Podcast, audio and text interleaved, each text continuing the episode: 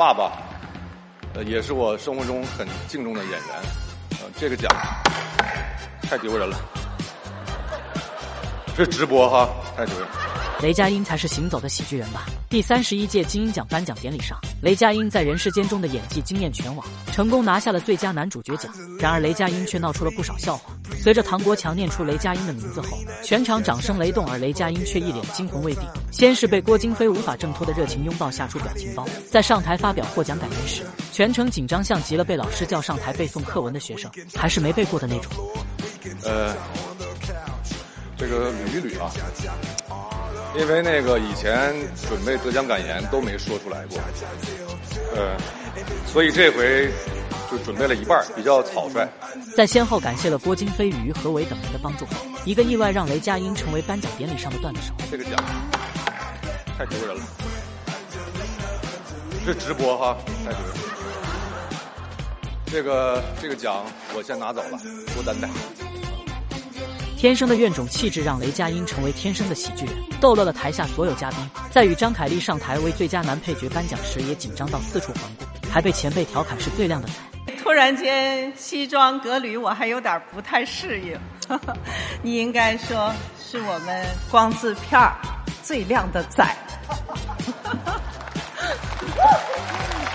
你，姐夫们都坐着呢。这个您别笑话我。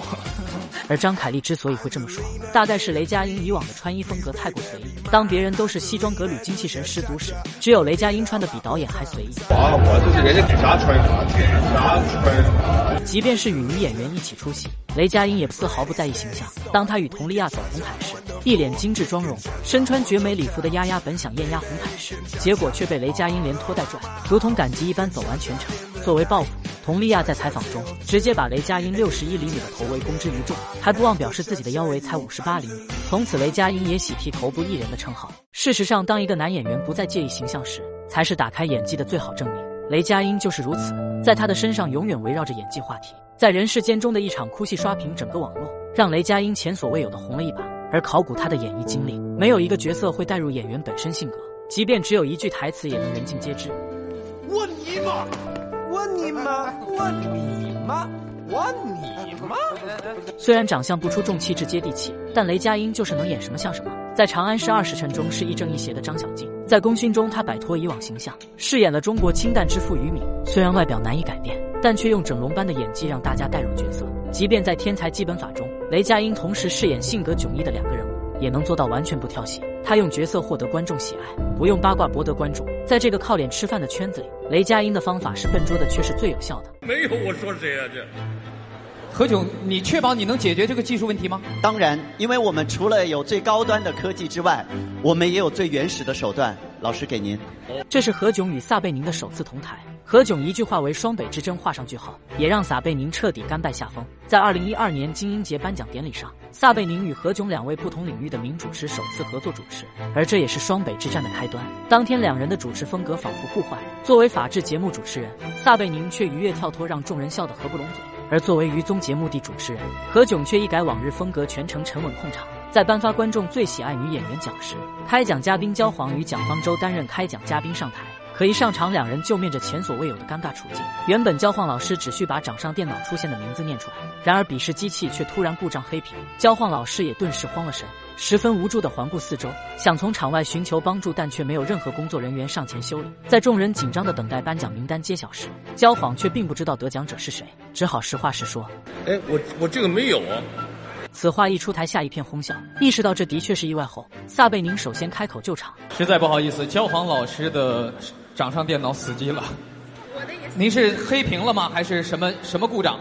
面对询问，焦晃老师端着手中的高级科技，一脸迷茫。于是撒贝宁就想开玩笑化解尴尬。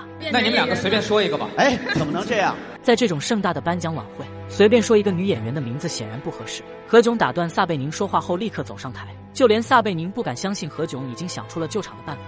何炅，你确保你能解决这个技术问题吗？当然，因为我们除了有最高端的科技之外。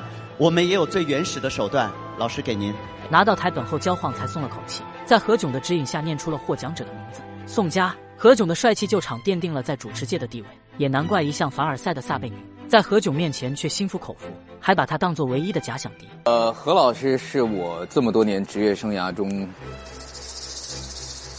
唯一的一个假想敌。哦，事实上，这么高的评价，何炅当之无愧。这么多年来，只要有他控场的晚会，就如同定心丸一样让人安心。然而，何炅救过的场、帮过的人早已数不清了。同样是在颁奖晚会上，手握奖杯的任达华没端稳盘子，将家乡街坊们送的杏仁饼干掉落在地，而何炅的应变能力再次封神。那可以拿下去跟我们的演员同行们一起分享好吗？可以，哎呦，你还留几块给我，谢谢谢谢。短短几秒的时间就能面面俱到，速度之快让人达华都来不及尴尬。即便是五大名主持齐聚，却无人能说出筷子的含义时，只有何炅淡定输出。筷子一根是很容易折断的，但是一把筷子是非常非常坚韧的。我觉得中国电视人应该多多交流，多多融合。我觉得一个。好的节目，我们不问出处，观众也不在乎哪个台的收视率比另一个更高。我们如果整整个的中国电视界可以更加团结的话，受益的是我们的观众，因为我们会有更加精彩的内容。如此迅速并且升华主题，何炅的救场能力让人不得不服。颁奖典礼上众明星的别样面孔，再硬的演技都掩饰不住了。一个个把大写的不服挂在脸上。在第三十四届金鸡奖上，国民妈妈张小斐凭借《你好，李焕英》中的精湛演技获得最佳女演员奖，这也意味着等待多年的她终于熬出了头。一旁的刘浩存喜笑颜开，热烈鼓掌，仿佛比自己得奖都要高兴。而她的好闺蜜兼导演的贾玲也是打心底里高兴。然而另一边，同为竞争对手的张子枫脸上却挂不住。当镜头对脸拍时，一脸冷漠与不甘，并且十分敷衍的鼓掌。虽然《你好，李焕英》中张小斐的演技的确让人动容，但张子枫在我的姐姐里同样让人看得热泪盈眶。王者对决终究免不了遗憾，好在张子枫年龄小，还有更多得奖的机会。第二十九届金鹰节颁奖典礼上，樱桃评价八点一分的《鸡毛飞上天》成为提名名单中最有实力夺得视后的女演员，然而却被迪丽热巴用三点一分的漂亮的李慧珍打败。当侯勇与吴刚开讲时，不仅下意识后退，口气中也满是难以置信。两人拿着获奖名单互相推脱，无奈的念出结果：获得第二十九届中国电视金鹰奖，观众喜爱的女演员。奖的是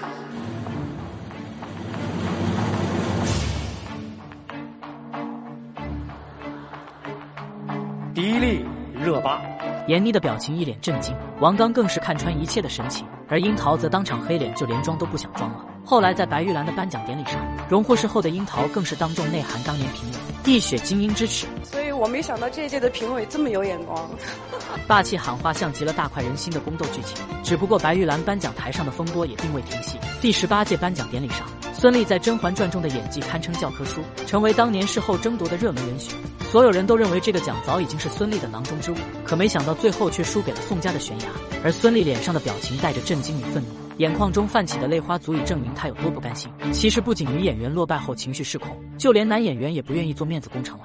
而黄晓明在金鸡奖凭借《烈火英雄》爆冷夺得影帝，众人全都起身拥抱祝贺。然而镜头扫到段奕宏时，先是皮笑肉不笑的敷衍鼓掌，后来直接看向其他地方，用手捂嘴掩饰尴尬，就差把“不服气”三个字写在脸上。演了半辈子戏，却在一场颁奖典礼上破防了。果然，再硬的演技都藏不住失落。